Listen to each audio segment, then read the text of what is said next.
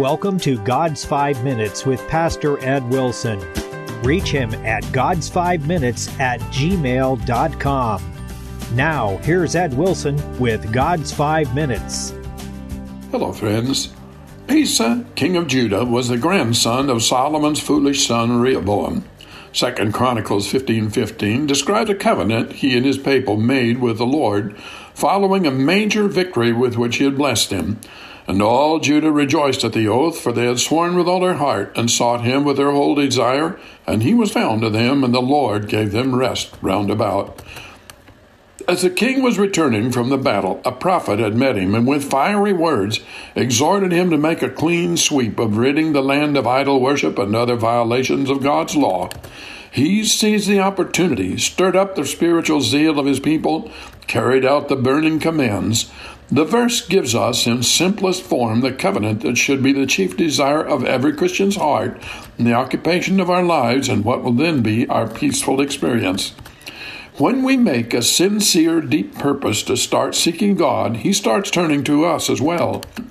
And when a seeking soul will carry that purpose so far as to make a covenant with Him, pledging to walk in His ways and obey His commands as His grace enables that soul to do so, the next thing to happen is rejoicing. The burden shall be lighter, the insoluble problems pass insensibly into capable hands that can never be prevented, guilt rolls away, gladness fills a happy heart. Seeking the Lord to those long ago believers surely meant a careful performance of all the ritual commandments of temple and household worship enjoined by the law of Moses.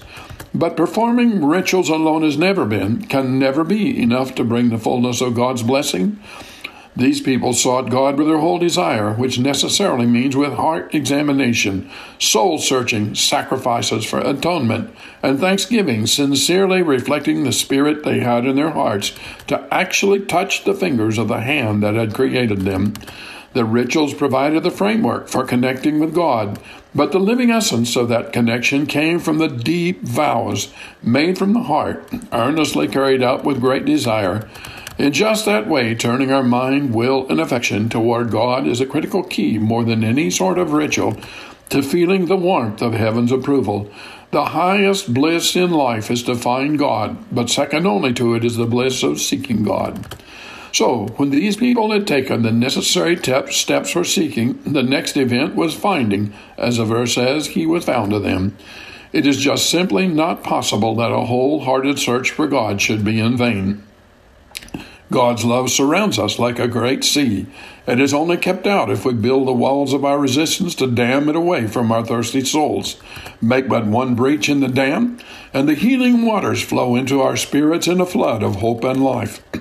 Those ancient souls found that, and He was just the same today, forever, tomorrow, will be the same to you and me. Is there anything else in the world of which we can say, Seek and ye shall find? Turn to our gray headed elders and ask them, have you found anything else in which the case, the chase rather, is sure to end with a capture, or that the capture was certain to be everything the searcher wished? There is only one direction in which a person's desires and aims can be focused, with disappointment being beyond possibility. For every other object of human pursuits, we must always say, Seek, and perhaps you will find. And when you've found after a little while what you may learn that you what you sought was not worth the price you paid for it. Or it is seek, and possibly you will find. And after you have found and kept your beloved treasure for a while, it will slip away from you. But here the assurance is Seek, and ye shall find, and never lose. And God gave them rest round about. Though small in number, the Jewish nation was favored of God, and when he sought God, the consequence was universally deliverance. But the Church of God is also a spiritual Jerusalem under God's special providential care. Sheeping Him does not always shield us from the storm of external calamities, but it brings us into a better and sweeter place. He'll be that to you. Have you talked to Him today?